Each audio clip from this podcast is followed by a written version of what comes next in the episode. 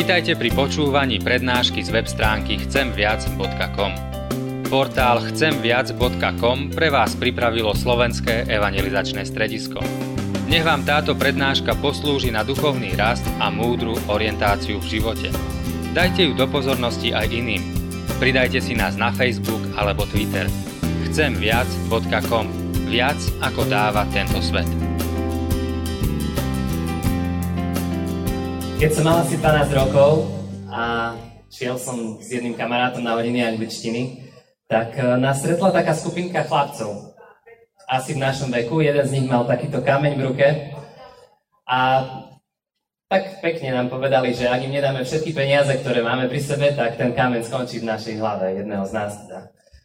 Uh, viete, to bol divoký východ, 90. roky, aj keď to bolo za bieleho dňa. A našťastie som tu na, vidíte, kameň ma minul. A chcem vám povedať tiež o jednom príbehu, ktorý sa nachádza v Biblii. A tiež sa tam spravodlivosť rieši, alebo má riešiť hádzaním kameňov.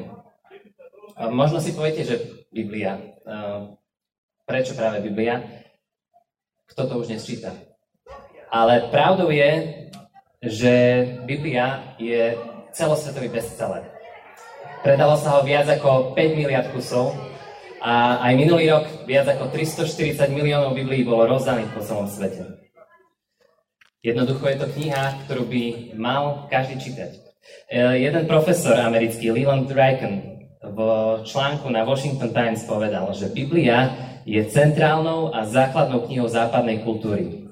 Kdekoľvek sa v našej kultúre a minulosti pozrieme, nájdeme Bibliu. A aj keby sme veľmi chceli, nedokážeme sa jej vyhnúť a bez jej poznania nedokážeme pochopiť svoju minulosť. A keď sa pozriete trošku do histórie na mená ako Michelangelo, Shakespeare, Napoleon, Columbus, Koperník, Descartes, Bach, Pascal, Luther, Pasteur alebo mnoho iných umelcov, politikov, vynálezcov, všetkých myslenie bolo veľmi silno formované touto knihou, Bibliou. Takže ja som presvedčený, že aj dnes nám táto kniha má čo povedať.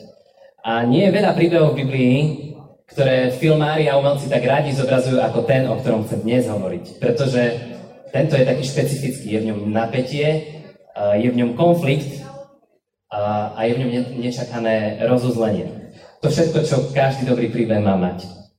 Takže Jedna z najznámejších častí Biblii je napísaná v Evangeliu podľa Jána, vo 8. kapitole. Keby ste si to chceli niekedy popočúvať alebo pozrieť, môžete aj na internete, aj vo svojej Biblii, ak máte. A ten príbeh je asi takto. Ježiš vyučuje v chráme, v kostole. Nie je to, nie je to takto, je to v kostole. A je okolo neho veľa ľudí. V istom momente nastane rozruch, niečo sa deje. Zrazu od jedného vchodu prichádza skupinka náboženských vodcov, farizejov a spolu vedú so sebou jednu ženu. Cez tú ženu je prehodená možno len plachta. Prídu k Ježišovi, hodia mu ju k nohám a povedia, Ježiš, túto ženu sme pristihli pri nevere, pri cudzoložstve. A Mojžišov zákon hovorí, že každý takýto človek musí zomrieť ukameňovaním. Ale čo hovoríš ty? Keď si ten príbeh čítate možno na prvý krát, tak si poviete, fíha, tí, tí Židia to brali naozaj tú Bibliu vážne, to Božie slovo, a chceli ju dodržiavať, chceli spravodlivosť. No, prišli za Ježišom a chcú sa poradiť, teda, že čo majú robiť s tou ženou. Mojžišov zákon naozaj prikazuje pár, ktorý bol nájdený pri nevere, pri cudzoložstve, ukameňovať. A tento zákon Židia majú nadovšetko. Ale naozaj týmto Židom, ktorí prišli, ide o spravodlivosť. Mm, ja som si všimol, že v tom príbehu je niekoľko nevzrovnalostí. Napríklad, eh, na neveru potrebujete dvoch ľudí, ale oni priniesli len ženu. Ženu máme. Kde je muž? Aj v, tej, v tom starom zákone sa píše, že pár, ktorý páchal cudzoložstvo, treba ukameňovať. Dobre, to je jedna vec. Druhá vec je to, keď si čítame trošku viacej z tej Biblie, tak zistíme, že Ježiš práve s takýmito náboženskými vodcami prichádza často do konfliktov. Často uh, im niečo vyčíta, niečo kritizuje, ukazuje na ich pokritectvo. A neviem ako vy, ale zvyknete si pýtať radu od ľudí, ktorých nemáte radi? Alebo ktorých neuznávate? Prečo tí náboženskí vodcovia prišli za Ježišom? Myslíte si, že prišli po dobrú radu? Nie. Ježiš je totiž to populárny, jeho počúvajú masy ľudí a oni prišli za ním, aby ho nachytali.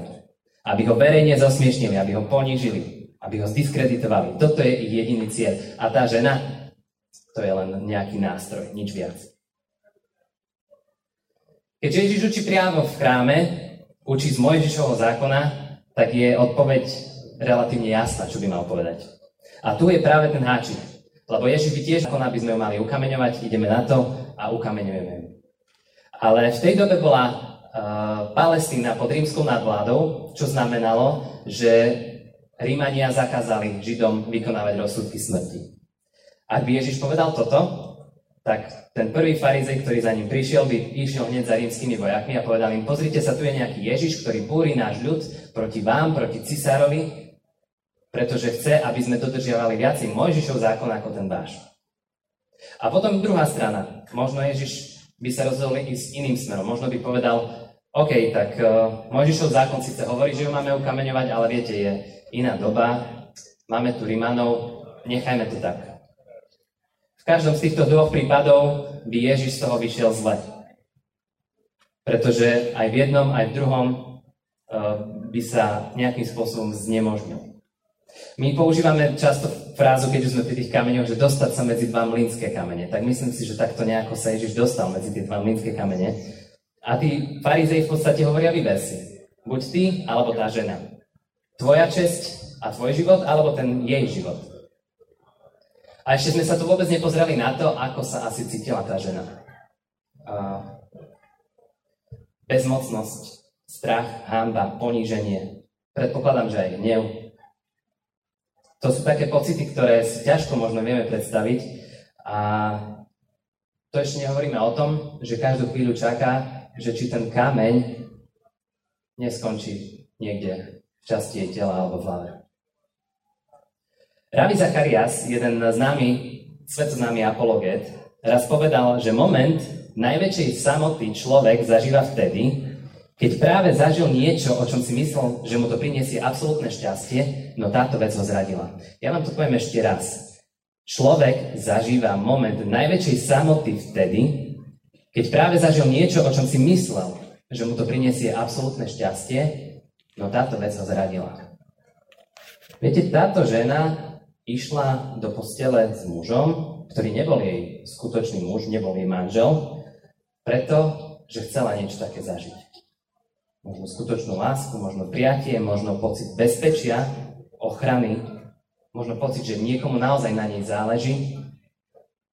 A v momente, keď si myslela, že je najviac v bezpečí, zrazu spoza roha vybehli tí farizei, schmatli ju, hodili na ňu nejakú plachtu a odniesli ju do kostola a hodili rovno pred Ježiša a povedali, že podľa zákona, ktorý, z ktorého ty kážeš, by sme ju mali ukameňovať. Hneď sa to zmenilo. Hneď, hneď tá, ten, ten moment, to je presne to, čo ten Zacharias povedal, moment, kedy si človek myslí, že už dosiahol všetko a tá vec ho zradí. A ja sa pýtam, koľký z nás, čo sme tu, také niečo už zažil. Ten pocit, že viete, si poviete, keď toto budem mať, keď toto dosiahnem, keď budem s ním alebo keď budem s ňou, tak už mi nič nebude chýbať. Konečne budem šťastný.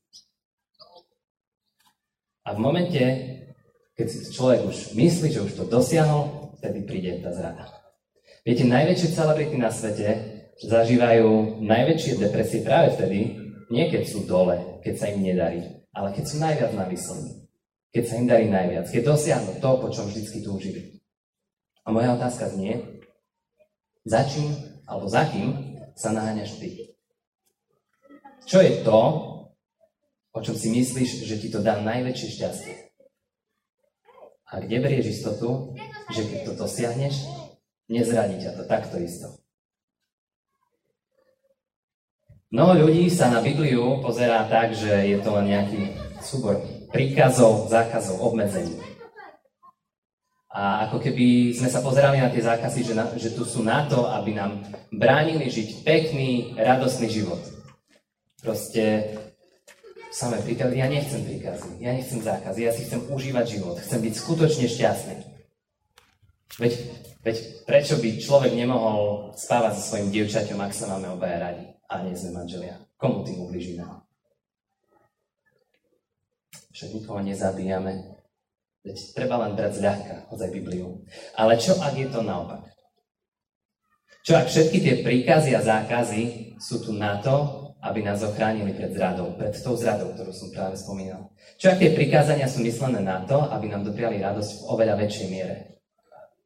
Viete, mimo manželský sex, či už pred alebo počas manželstva, priniesie toľko sklamania, toľko frustrácie, toľko zlomených srdc, bolesti, nenaplnených očakávaní, že je lepšie to neriskovať.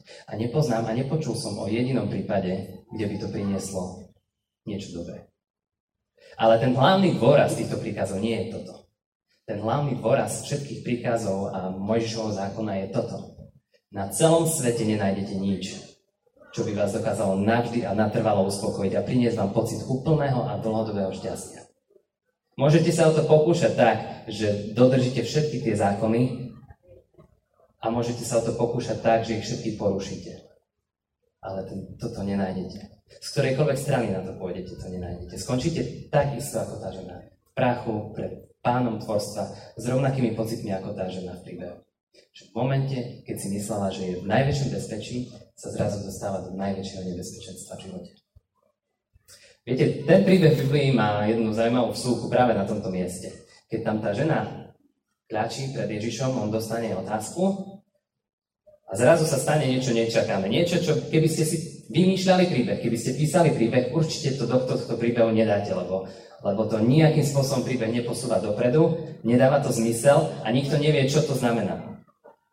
Ak by ste si chceli takýto príbeh vymyslieť, tak to takto určite nenapíšete. A to sa mi na Biblii strašne páči, že ona sa na nič nehrá, že to nie je nejaký vyumelkovaný príbeh, ktorý niekto vymyslel, ale je to príbeh, ktorý sa stal, ktorý je skutočný. A vďaka takýmto vsúkam vieme, že to je pravda. No a tá vsúka, vsúka, ktorá nedáva zmysel. Ježiš sa skloní na zem u tej žene a začne písať prstom do, do piesku. A nič sa nedieje. Všetci stoja, všetci pozerajú, čakajú, že čo sa bude diať a nič sa nedieje. On tam píše. Nevieme, čo píše. A keď už, keď už je tu naozaj tá situácia taká vypätá ešte viacej, a farizei pravdepodobne už dopýtajú Ježiš, však, povedz, čo máme robiť s tou ženou, tak sa Ježiš postaví a povie veľmi známe slova, ktoré, ktoré podľa mňa zľudoveli aj u nás. Kto je bezvinný, nech prvý hodí kameňom. Kto sa na to cíti, nech prvý vyniesie rozsudok smrti. Kto je nevinný, kto nikdy neprestúpil ten Mojžišov zákon, môže začať. Neviem, ako sa cítila tá žena, možno čakala, kedy z ktorej strany ten kameň príde, ale zdieje sa niečo prekvapivé. Tí farizei, tí židia, čo sú okolo, postupne odhadzujú takto kamene a odchádzajú preč. Prečo nikto nehodil ten kameň do tej ženy? Veď podľa zákona by urobili všetko správne. Podľa zákona, ktorých pokladali za Boží zákon za najväčší, čo je Boží zákon. Preto, že každý jeden, kto ju obvinil, sa zrazu dostal do stredu s ňou.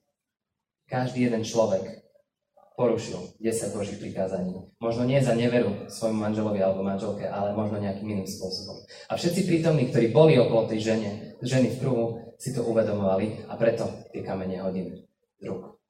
Preč? Ten kameň ju minul.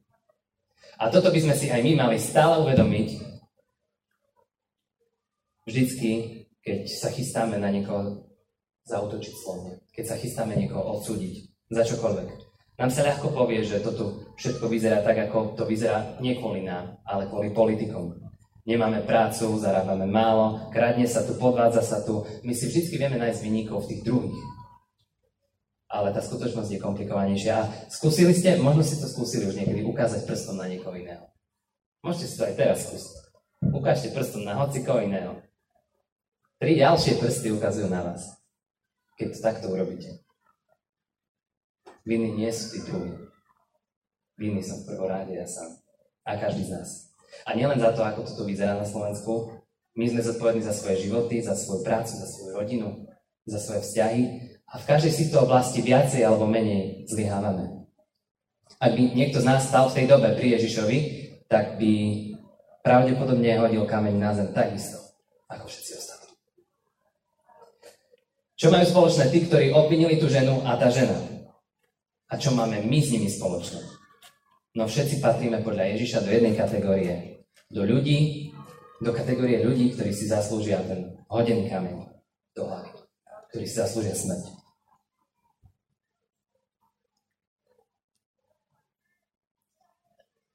Možno si poviete, ale tak takto sa má riešiť nespravodlivosť, takto sa má riešiť zlo. Veď ten skutok ostane nepotrestaný.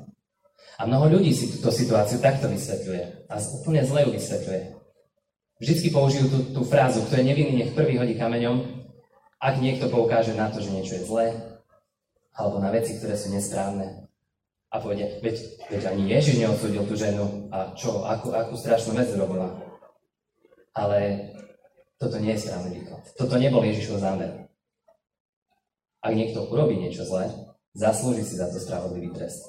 Vedeli to tí farizei, vedel to Ježiš, vieme to aj my. A posolstvo príbehu nie je v tom, že všetci sme zlí a preto nikto nemá právo odsúdiť toho druhého a môžeme si robiť, čo chceme. Posolstvo tohto príbehu je v niečom úplne, ale úplne inom. Posolstvo tohto príbehu je v tom, že podľa Božieho zákona sme všetci vinní. Žena za to cudzoložstvo, farizei za pokritectvo, každý z nás, pozrime sa do svojho života, každý z nás má v svojom živote veci, na ktoré nie je hrdý, za ktoré sa hambí, ktoré nechceme, aby ľudia videli, aby o nich vedeli. A Biblia bola tieto veci hriech. Každý si zaslúžime to kameňovanie, každý si zaslúžime smrť. A smrti skôr či neskôr každý z nás čeliť bude. Pravdepodobnosť? 100%. A otázka je, čo s tým? Je možné nejako uniknúť smrti?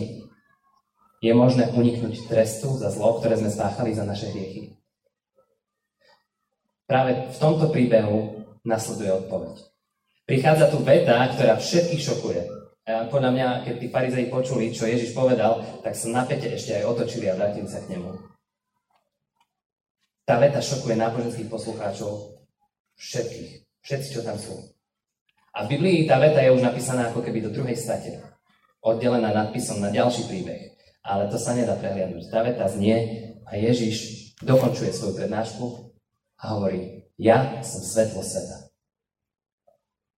V momente, keď si každý človek, ktorý tam je, uvedomuje, že je hriešný a že je, nie je s ním všetko v poriadku, Ježiš povie tento výrok. A všetci naokolo vedia, čo hovorí týmto výrokom. Možno my tomu nerozumieme, ale on tým hovorí, ja som Boh. Ja som bez viny. V najzbožnejšom národe na svete, ktorý Božie meno, keď ho má napísané v Biblii, tak ho ani neprečíta z úcty voči tomu menu.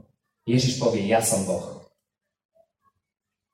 Ak ešte stále vás to nepoburuje, Židov to poburovalo neskutočne. Toto je dôvod, prečo ho náboženská elita nenávidela. Ježiš hovoril, že je Boh. Ak vás to neprekvapuje, tak si skúste predstaviť, že zrazu príde stvorca neba i zeme tu nám medzi nás. Veď to je absolútny škandál, to je absolútne niečo, čo si nikto nevie tu predstaviť, ale to sa stalo. A ako to teda súvisí s otázkou viny a smrti, a našej viny, a našej smrti? Lebo toto je odpoveď pre všetkých, ktorí hovoria, že Ježiš neodsudil ženu a nedodržal zákon. Naozaj si môžeme robiť, čo chceme. Naozaj zlo nikdy nebude potrestané.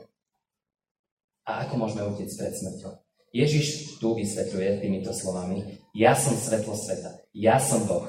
Ja som jediný, ktorý mohol ten kameň hodiť do tej ženy a neurobil som to. Ja som jediný, ktorý mohol hodiť nielen do nej ten kameň, ale do vás všetkých. Ja som jediný, ktorý má moc nad životom, aj nad smrťou, aj nad vašou. A napriek tomu, že Ježiš je ten jediný, čo to mohol robiť, Postaví sa do stredu ľudí a on sa nechá pribiť na kríž. Ten príbeh pokračuje v Biblii ďalej a Ježiš končí na kríži. On nevinný za hriechy celého sveta, spravodlivý za nespravodlivých. kameň, ktorý na nás mal dopadnúť, dopadá na ňo. A zlo je potrestané. A všetko si to odniesol Ježiš Kristus. Namiesto nás. Nás ten kameň míňa. Ježiš na konci tohto príbehu hovorí, nikto ťa neodsúdil tej žene. Ani ja ťa neodsúdil. A viete, prečo tú vetu jej mohol povedať? Mohol ju povedať jedine preto, že sám on sa rozhodol byť za tento čin odsudený. Každý, každý, kto si prizná svoju vinu a rozhodne sa ísť za Ježišom, každého ten kameň môže minúť. Kameň smrti. Navždy. A to je, to je dobrá správa. Že po našej smrti, nech to bude zajtra, alebo o 100 rokov, alebo o 50 rokov, alebo o 30 rokov, po našej smrti môžeme skončiť rovnako ako Ježiš. Keď si čítame Bibliu ďalej, po Ježišovej smrti nasledovalo vzkriesenie. Ježiš bol vzkriesený z mŕtvych a žije na veky. A my po našej smrti môžeme žiť s ním na veky. Toto je evangelium. Toto je dobrá správa.